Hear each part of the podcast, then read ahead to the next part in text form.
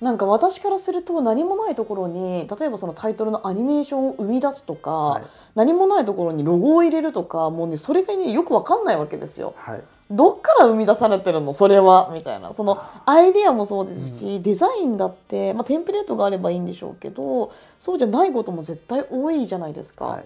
相手の喋ってるイメージを組んでそれをものにするってすごい大変じゃないですか。そうなんですよ。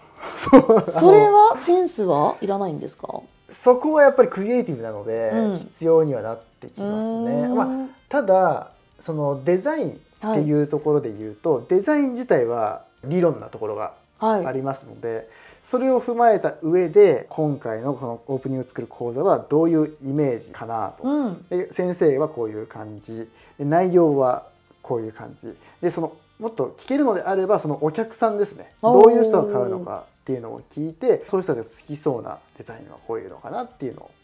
決めると。じゃあそういう例えばデザイン論だとか、はい、そのデザインの基本的なこととかっていうのも学んでおいた方が強いんですか？そうですね。イラストレーターでデザインする時にそれがめちゃくちゃ生きてきますので。はいじゃあもし仮にあのイラストレーターを使うのもそうですし、はい、まあ、アフターエフェクトに何かオープニング作るってなった時には、うん、誰でもいいですけど例えば鈴木さんにちょっとデザインのこと教えてくださいよって言えば教えてくれたりしますか？そうですね。デザイン、まあ、一つとってもデザイナーっていうのはいるぐらいなので、うん。うん、めちゃくちゃ幅広いそうですね。なので自分もデザインをちょっとしますとは言ってもやっぱりそのほんのね、はい、デザインのなんていうか世界の中ではほんのちょこっとの位置なので、うん、まあ、自分の鈴木から見たデザインになってしまうので、はいまあ、いろんなねそういうデザインの先生とかいればもっとどんどん聞けば広がると思いますし、まあ、僕自身で分かることは全然お伝えしますよ、ね、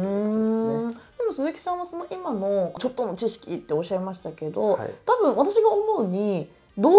を商売としてやるためのデザインっていうものを身につけてらっしゃるのかなと思うんですね。例えば一般の方が見てこれすごいかっこいいよねとかではなくて、うん、本当にお金になるデザインっていうところを抑えてらっしゃるのかなって思ったりはするんですね。うん、なので本当に動画を仕事にしたいっていうのであればまあ、やっぱり動画を仕事にしてる人から聞くのが一番かなかもしれないですね。ね、はい、思ったりとかしてるのでそんなところとかもこの配信の今日はねもう時間がないのであれですけど、まあ、またデザインのこととかもいずれお話ができたらいいですね。はい、先に行けば行くほど聞きたいことが尽きなくてですねどんどんどんどん盛り上がってきましたけれども、はい、今日もですねトランジションの話からいろんなところに派生をいたしまして、うん、実際の現場のぶっちゃけ話なども聞きまして、はい、ねなんかあっという間に時間が来てまいりました、うん、また次回もですねすぐに使える実践的なスキルそして裏話などを根掘り葉掘り聞いていこうと思いますので、皆さんも何かご質問がありましたらコメント欄もしくはですね概要欄にある Twitter の DM からお気軽軽にはいお待ちしてます、はい、ご質問お願いいたします。